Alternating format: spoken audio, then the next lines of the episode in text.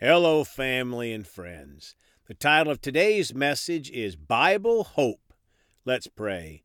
Father, we come to you today hungry with praise and thanksgiving. We're ready for what you have for us today, ready to receive your word, Father. And we know that your word will not return void, it will accomplish its purpose, Father. So we come ready to receive in the precious name of Jesus. Amen. Well, folks, we've been talking about faith the last couple of days, and yesterday we focused on faith and love. Galatians 5 6 in the King James Bible says, Faith which worketh by love. Today we're going to focus on Bible hope, not natural hope. Let's start today in 1 Corinthians 13 13 from the New King James Bible. And now abide faith, hope, and love these three, but the greatest of these is love. Folks, God puts hope in with faith and love. That's some pretty tall cotton. Let's read 1 Corinthians 13 13 from the Amplified Bible. And now there remain faith, abiding trust in God and His promises, hope, confident expectation of eternal salvation, love, unselfish love for others, growing out of God's love for me these three, the choicest graces, but the greatest of these is love. My friends, this verse says that hope is a confident expectation for eternal salvation. So, not saying, I sure hope I'm going to heaven. No, no. Bible hope is a confident expectation of eternal salvation. Romans 8:16 in the New King James Bible. The Spirit Himself bears witness with our spirit that we are children of God. Romans 8:16 in the Amplified Bible, the Spirit himself testifies and confirms together with our spirit, assuring us that we believers are children of God. Folks, the Holy Spirit bears witness with our spirit that we are children of God, believers, followers of Jesus. If we are a true follower of Jesus, we have Bible hope for salvation, for heaven. 1 Peter 1, verses 3 and 4 in the New King James Bible. A heavenly inheritance. 3. Blessed be the God and Father of our Lord Jesus Christ, who according to his abundant mercy has begotten us again to a living hope through the resurrection of Jesus Christ from the dead. 4.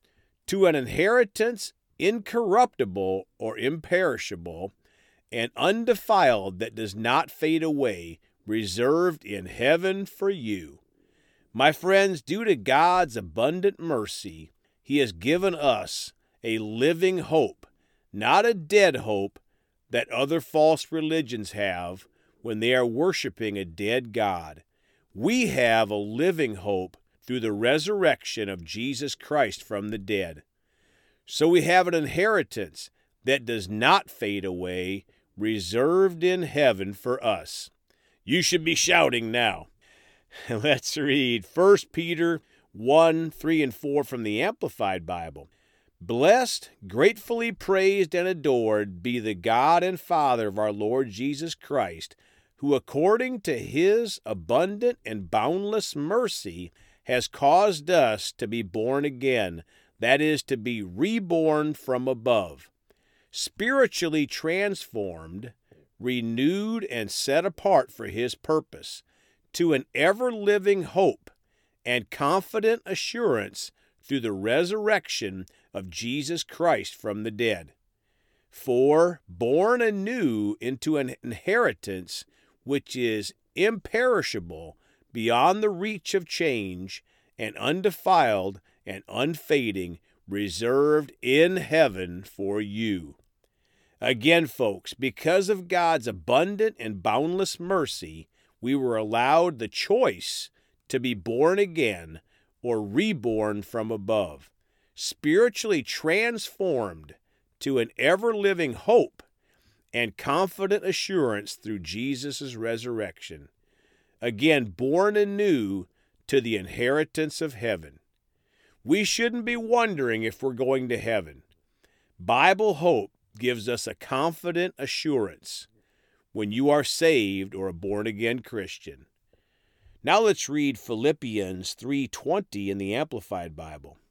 But we are different because our citizenship is in heaven. And from there we eagerly await the coming of the Savior, the Lord Jesus Christ. My friends, we're not using natural hope that we win the lottery drawing to make it to heaven. No, no, no. This verse says our citizenship is in heaven. So we eagerly await the coming of our Savior Jesus. Now let's read Romans 15:13 in the Amplified Bible.